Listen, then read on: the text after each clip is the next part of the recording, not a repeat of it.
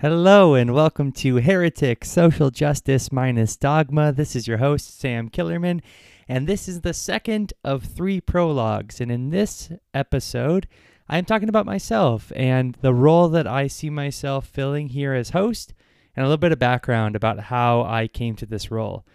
If you're a person who's followed my work for a while, you might find this interesting because I might talk about some things that you don't know about.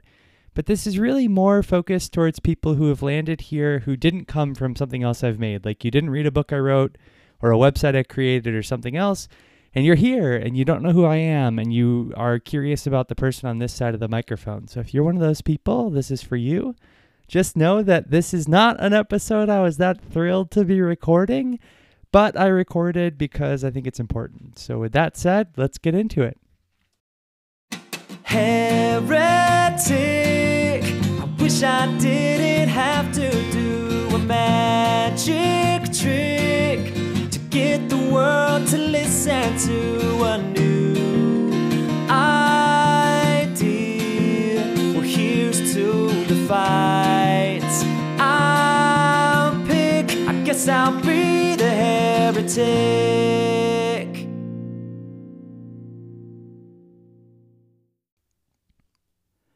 This is a weird episode to record. I think it's weird in general to talk about oneself, and I am bad at talking about myself specifically. It makes me uncomfortable, and I'm not good at it because I, I do a lot of different things, and that makes it really difficult to sum up.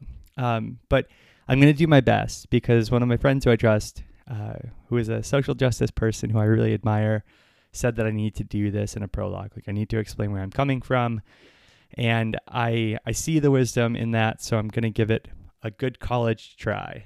Um, what I'm not going to do here is I'm not going to read my bio or tell you my life story. I'm not going to read my bio because I think that'd be boring, and you can just read my bio. It's available um, on the Heretic Podcast website, for example, and like 50 other websites I've made. Uh, you can go to my personal website and read more about me than you'd ever care to know. And you can probably just Google my name plus bio and find other bios that I've written or that were written about me if you want to read that. So do that if you want. Um, that's not what this is going to be. This is also not going to be a life story. I'm not going to tell you all about myself from when I was conceived to my first memories to my fondness for hummus. Um, I'm not going to tell you those things because I, I don't think they're relevant. And I only want to talk about things that are really relevant about myself in light of this project. So that's what I'm going to try to do. For most of my life, I've been involved in social justice. And for the past seven plus years of my life, social justice is all I've done. All that I've done for the past uh, seven years is create things and talk about things and do things that have the goal in mind of advancing social justice. And the way that I define that in my work is I want to live in a world where everybody is healthy, understood, educated, and safe. That's the, the four words or the four goals um, that tie together all of my work. And my work, it, it might seem to the outsiders completely disconnected. I do things that are related to gender. I do things that are related to sexuality. I do things that are related to other aspects of social justice. Um, they the things I make come in a lot of different packages from poems to books to comedy shows to curricula and more. Um, I do a lot of in person work like facilitating trainings and discussions and giving talks at conferences. Um, I'm, I do a lot of things and I, I do them all over the place. Um, last year, I think I did about 200 shows and I flew out of Austin about 70 times. And that was mostly in the US, but also uh, North America at large, and also a few international things um, beyond North America. Uh, and in doing that work, I end up interacting with a lot of different people. So I haven't, for my entire professional life now, had a formal coworker. But because I travel a lot and because a lot of my work is very visible online, I like to think of the population at large as my potential coworkers. And anytime that somebody comes up to me and they see me, whether it's like at a conference or at a gig I'm doing, or they just send me an email because they saw something I created online and they start a conversation about something that's criticizing or constructively criticizing my work or asking me to make something. Oh, you should do, you should write a book about this, or you should create a graphic about that, or have you ever talked about this?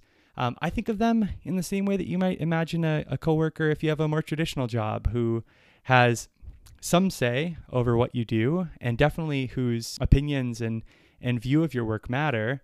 Um, and it's in all of those conversations that I started to recognize these themes of social justice dogma.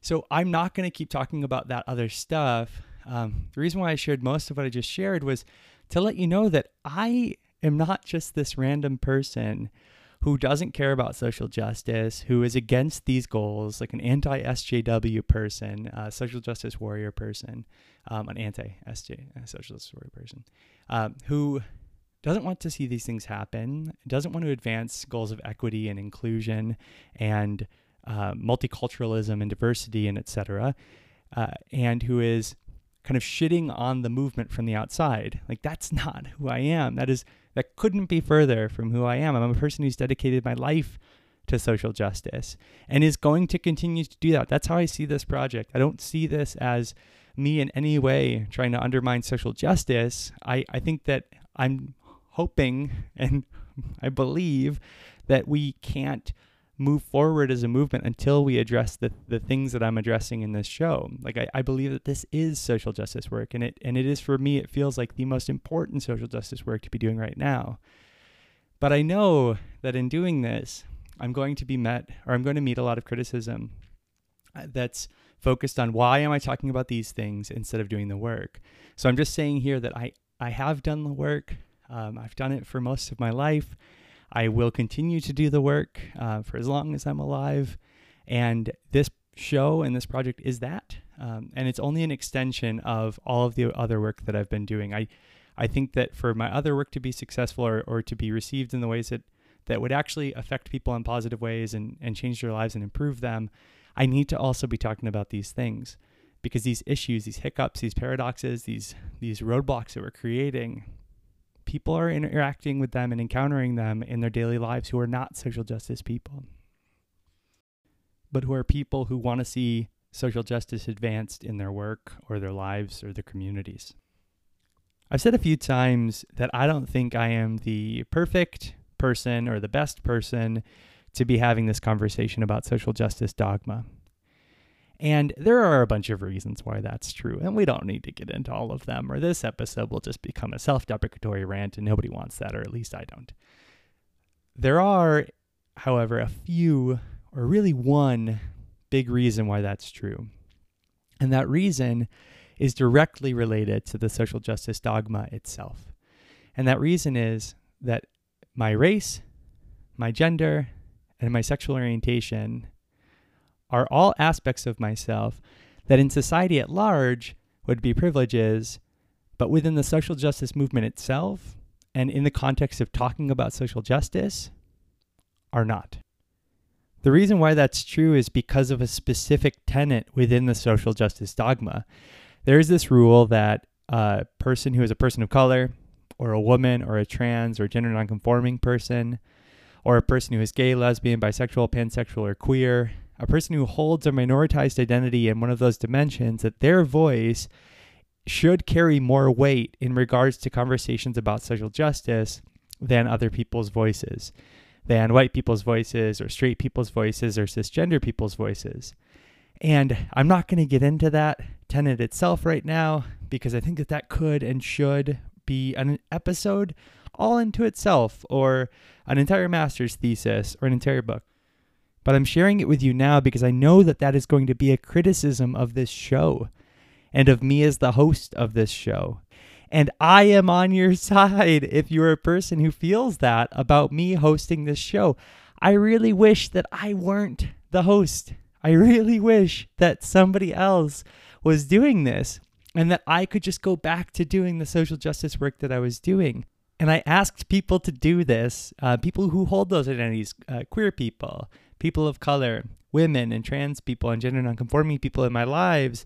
I specifically said, Hey, I know that I am the wrong person to be doing this, and your voice would carry so much more weight. And in most of those cases, the response was the same, and it was, I don't want to lose my job. If I talk about those things, it won't be good for me personally, so I'm not going to.